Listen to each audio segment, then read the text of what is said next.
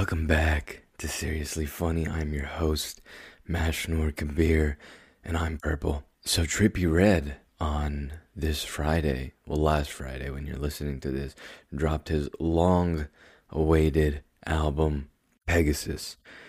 And I gave it a few listens. I mean, I, have listened to it and I haven't like sat down and done nothing else except for focus on the entire album. It's like an hour long or something.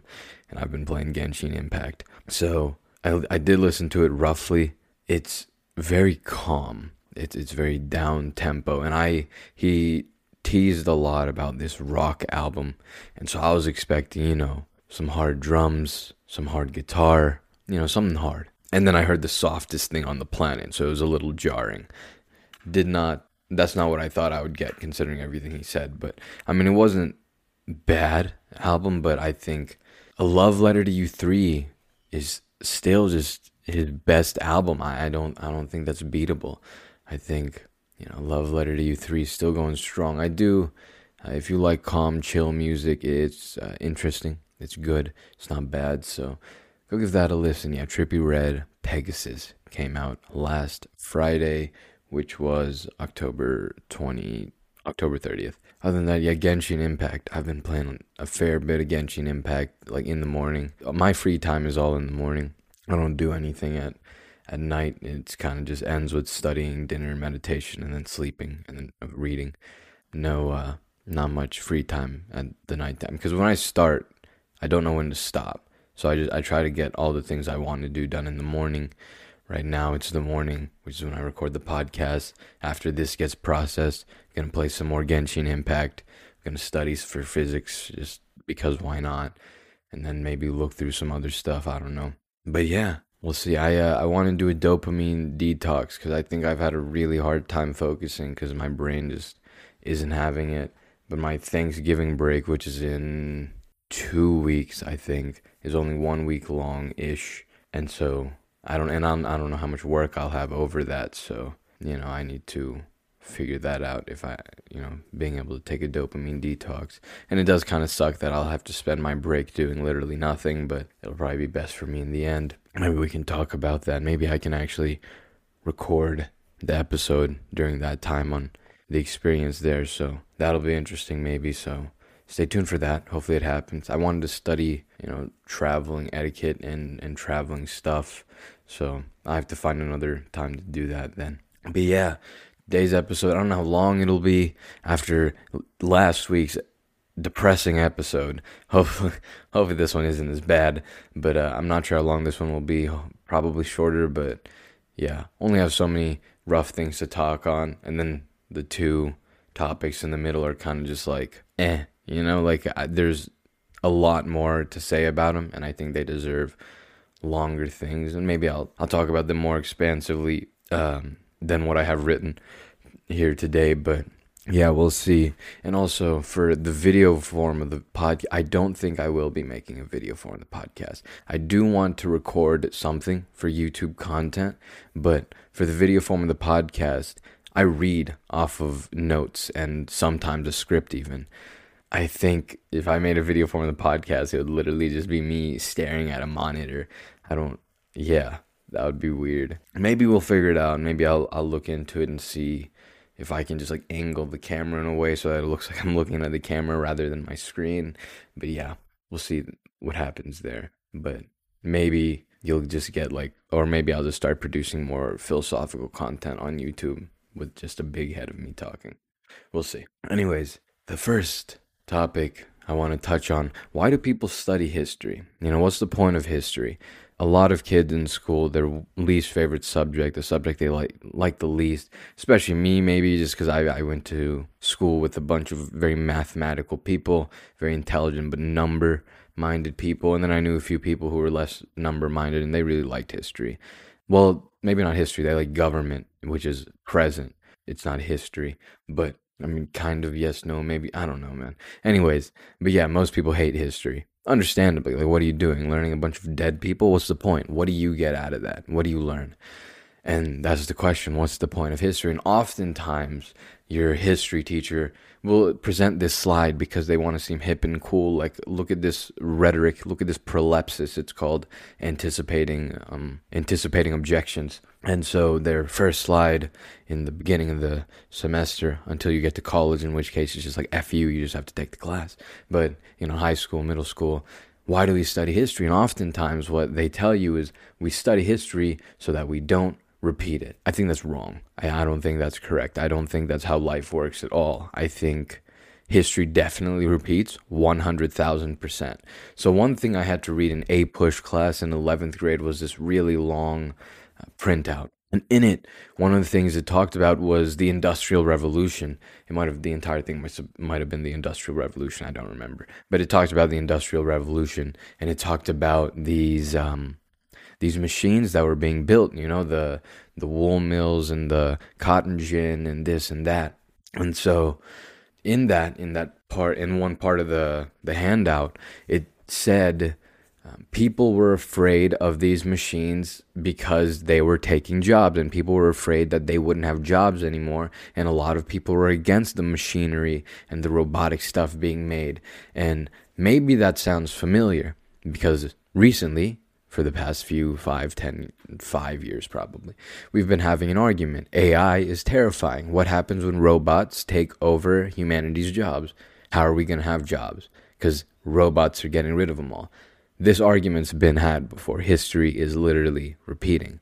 And sure, some big things maybe we learn so we don't let it repeat. We learn about Nazi Germany. So, I mean, I guess that's more important for Nazi Germany to learn so they don't get a leader like that again.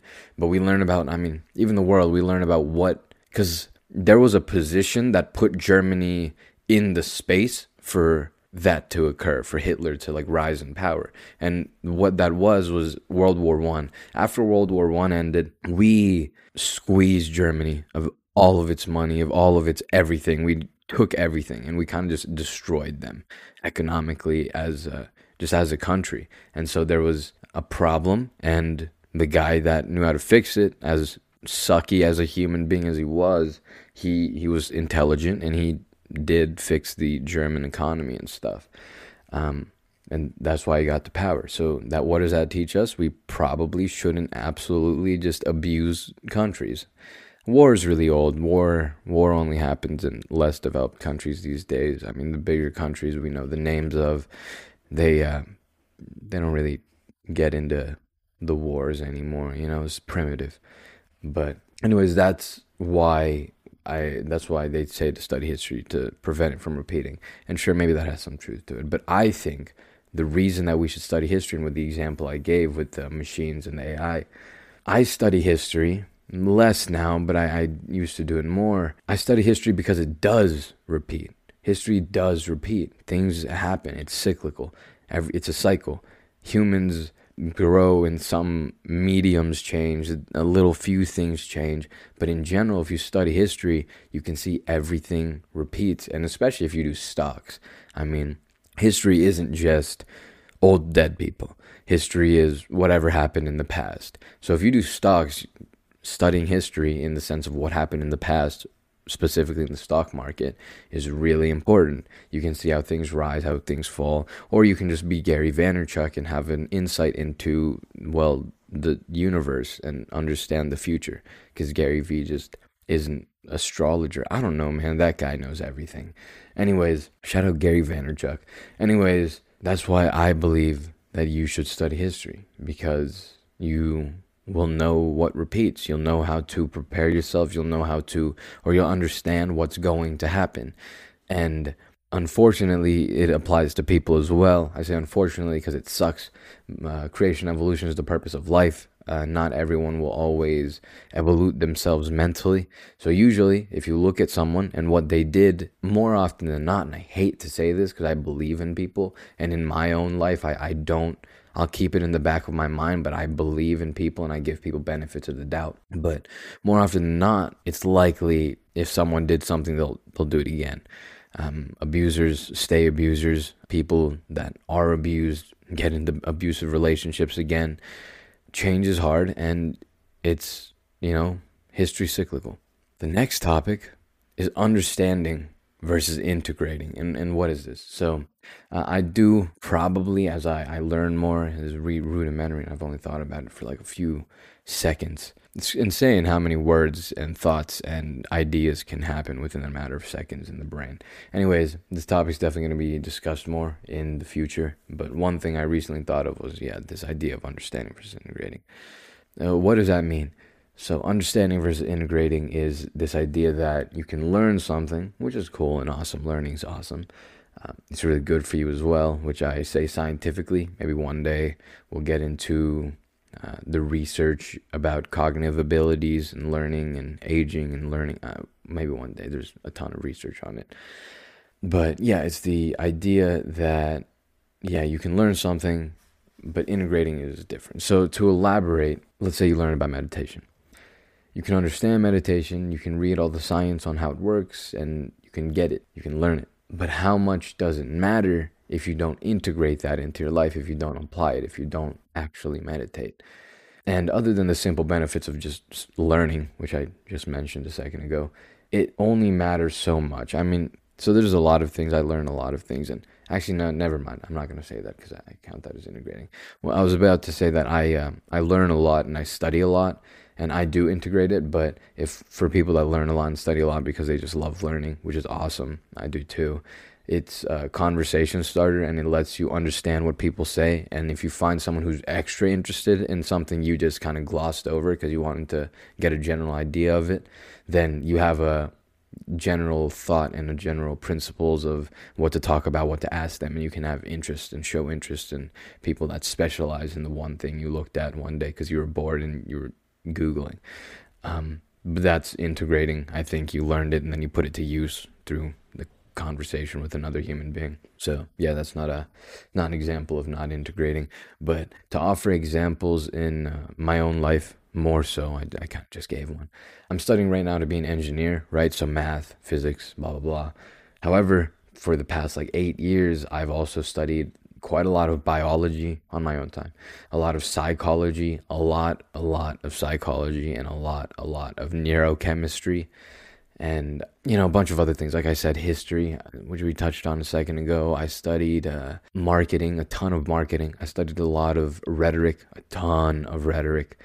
Marketing and rhetoric kind of go hand in hand. I studied life, of course, you know, this thing that people call like quote spirituality and quote i don't really know what that means but you know whatever that means. Um, maybe it means just I don't know. Man, I don't know, man. I guess this is like a spiritual supposed podcast in some episodes and topics.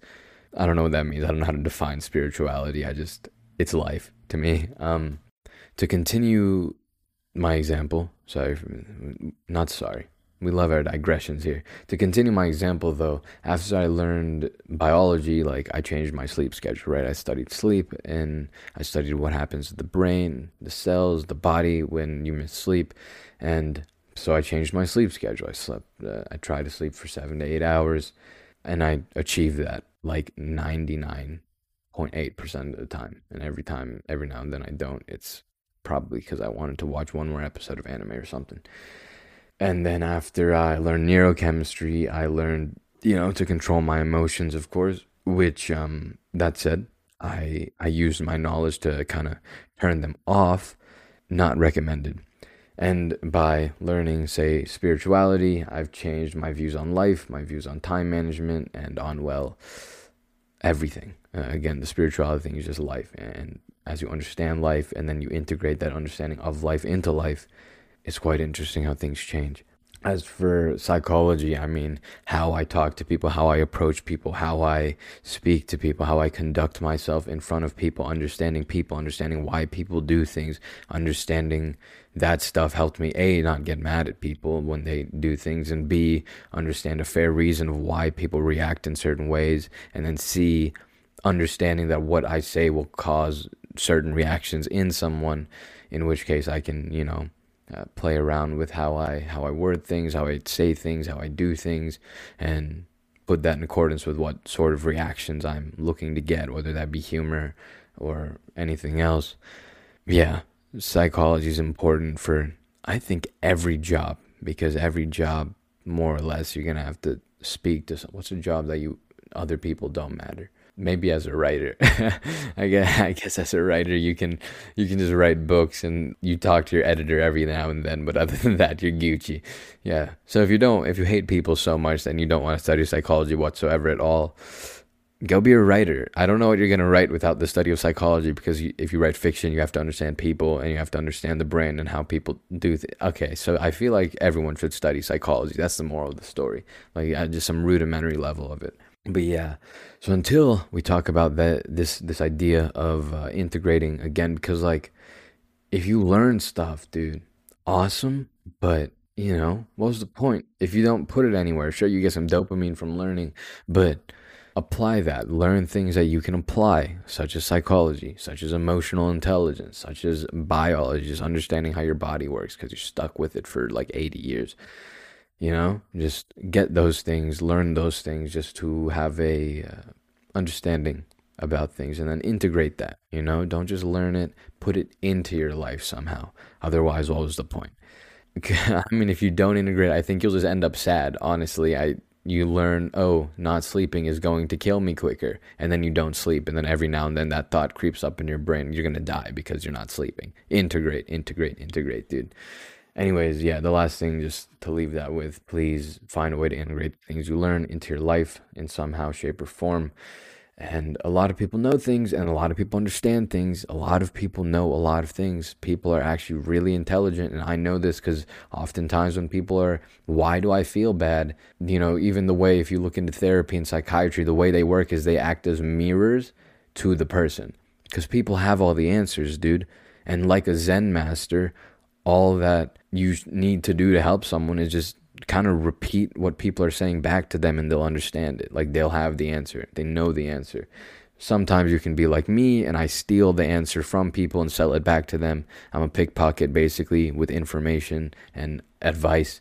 Um, just give people advice that they are giving themselves basically. Then you get credit. But you probably shouldn't do that. Anyways, yeah, a lot of people know things, but no one puts it into the use of their life. They just sit there, they complain, they keep feeling bad. I mean, even with the last podcast, like I said, I know the answer and I said the answer. However, I'm I'm not putting it anywhere. Don't be me. I'm a hypocrite. But yeah, now third topic. We're at 20 minutes, so this one this one might last at like 30. Okay, this is one of my favorite rants, and I already said this in the iPhone segment. But lithium, or last uh, or two weeks ago, I said this in the iPhone uh, iPhone podcast or the Apple WWDC 2020 iPhone keynote. I don't know if it's not WWDC, just 2020 iPhone keynote. Lithium ion batteries suck. They suck. Lithium ion batteries are horrible. Now they're in everything. I don't like them. And I wish something else gets put there, but so have it in my laptop here, it's in my phone, it's in my iPad, it's in my watch, it's in your dog. You know, lithium ion batteries are literally everywhere. And why why do they suck? You know, if, if it's so widely used. Well, they're inefficient, they deteriorate pretty quickly, and they don't do well in high heat or high cold. They're sensitive, and sometimes when these batteries, especially when these batteries are charged too quickly, these things called dendrites, these zinc metal formations form on the anode of the battery, the negative side of the battery, and they grow uh, through the electrolyte. And if they touch the cathode, boom, boom, to say the least. Uh, shout out Samsung. Anyways, but yeah, so a battery consists of a cathode, an anode, an electrolyte, and a separator. The separator is not too too important when you look at it, but when uh, the electrolyte is a liquid thing, and for lithium ion batteries, lithium goes from the cathode to the anode or from the anode to the cathode, depending on what's happening. And again, this is one thing maybe we'll talk on more and show a lot more in depth research. But yeah, these lithium ions suck. They, um, you know, while the liquid electrolyte, especially, that's where the dendrites are forming and batteries are just exploding. And then they also deteriorate, you know, the, the anode and the cathode, the metal on those, it's like a nickel, cobalt, or something. And they they break apart pretty quickly when you're charged, especially when you're charging like high amounts. So from like 20 to 80, when you're charging from like you know zero to 100 or bigger distances. And if you charge from like 70 to 90 over and over, I mean, your battery will last the longest, but who does that? No one, right? We want batteries that charge quicker and stuff. And you know, we're trying to make batteries that charge quicker. So how how big of a problem does this dendrite thing become? How many more phones start exploding, right? And yeah, I mean, lithium ions suck in general. They're just, they're not working. So what's the solution? You know, luckily we got a bunch of engineers and a bunch of technology people and material science engineers going at it. They they get it, especially John B. Goodenough, and we'll talk about him. Solid state batteries, and for me specifically, I think graphene batteries are the best. And so, solid state batteries, like I said, there's a liquid electrolyte in which the dendrites will grow, and if they touch, you know, boom, boom. But we can circumvent this if we make the electrolyte solid. So use some battery butter. That's actually what it's being called. And uh, if you use something solid, dendrites can't form on it, right? So it's you can't form something inside of a solid, right? Like algae can form on the outside of the rock, but like there's not going to be a plant that just grows inside of the rock. They can grow into the rock, but they won't grow from the inside of the rock, right? So, you know, a solid thing can't grow in a solid thing. So if you make the electrolyte solid, no dendrites can form, which is pretty cool because your batteries won't explode. And more things about, you know, more pros to the solid state batteries and more specifically again graphene batteries. They just work better. Graphene is just graphene is a solid state battery with graphene integrated into the anode and sometimes in the cathode. And just it's graphene is an awesome material we definitely need to have another podcast just on graphene anyways the, these solid state batteries, these graphene batteries, they have better temperature resistance, right? They can, I mean, you could put them in spaceships if they were made and they'd work. Like it's cool. It doesn't matter how cold or hot it is. Well, I mean, I'm sure it matters, but it matters less how cold or hot it is. And so, yeah, their temperature resistance is god tier. As for the deterioration, they'll go through thousands and thousands and thousands of charge cycles and they'll still work just fine. You know how the battery in your phone, how it gets less and less. Like it's able to hold less. That's not a problem for solid state and graphene batteries. They'll just break down less. They're also smaller than lithium ion batteries. They can hold the same amount of charge at a smaller level. So if we keep the same size battery in your phone but make it a solid state battery, you'll basically just have a few days worth of battery life instead of, you know, uh, one day or half a day. Other than and smaller what else we got? They also charge quicker than lithium ion batteries you know. We do want fast charging and we have these phones that are getting all this fast charging stuff. But graphene batteries they will go from 0 to 100 in like 30 minutes. And again they hold more charge and they're better at giving out the charge. And they also just are more efficient and better in basically every way. And also finally they're a lot more or a lot more a lot less environmentally impactful than uh, lithium ion batteries to produce. So pulling lithium out of the ground is actually like really really bad. And so a lot of people are about these electric cars and people are woke you know electric cars save the environment but actually the amount of lithium it requires to put a battery into an electric car is you're basically producing the same amount of environmental harm buying an electric car as you are a, normal gas engine car. Um, you have to drive a Tesla for quite a few years for it to like be less uh, environmentally impactful than a than a gas car because those lithium ions are just they're not not good. Like they're really bad for the environment, processing them, mining them, all really bad, all pretty horrible. But with solid state batteries, we can use, say, a sodium based electrolyte.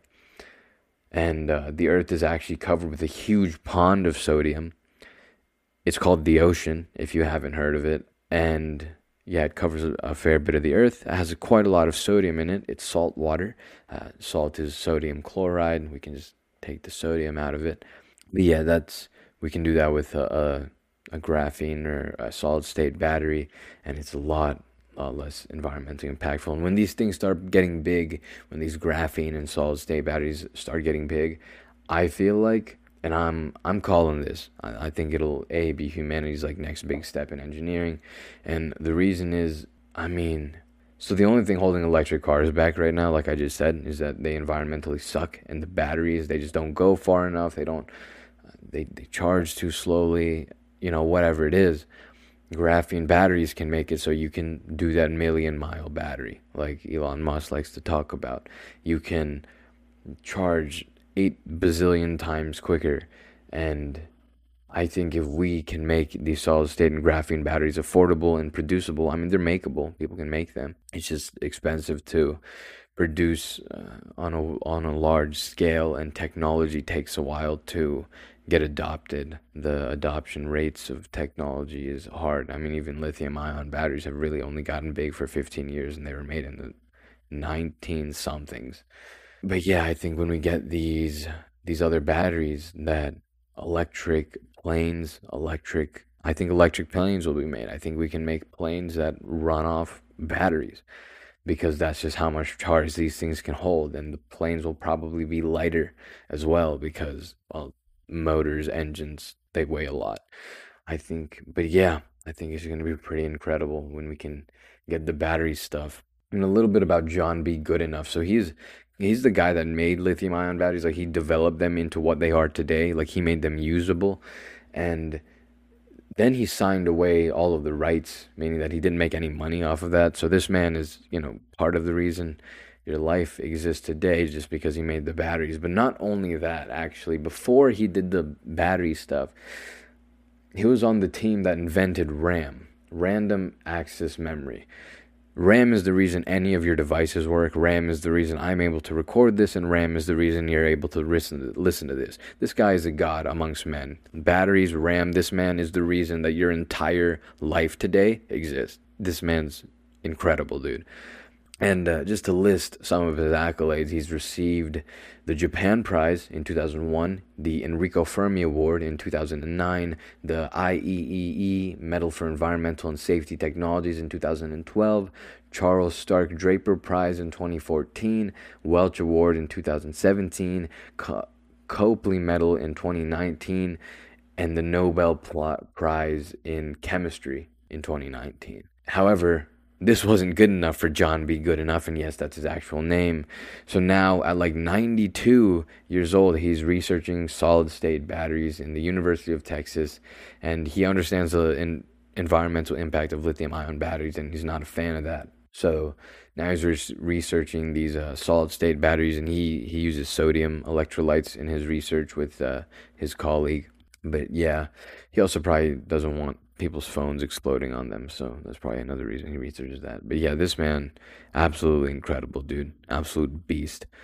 But yeah, I think uh, that's going to be all for today's episode. Thank you for listening. Hopefully, you enjoyed that. Hopefully, you can geek about batteries as much as I can. And hopefully, I'll be able to do some research if I stick through college on batteries. So that'll be interesting and fun if I can make that happen. But yeah, once more, thank you for listening. I will see you next week. Peace.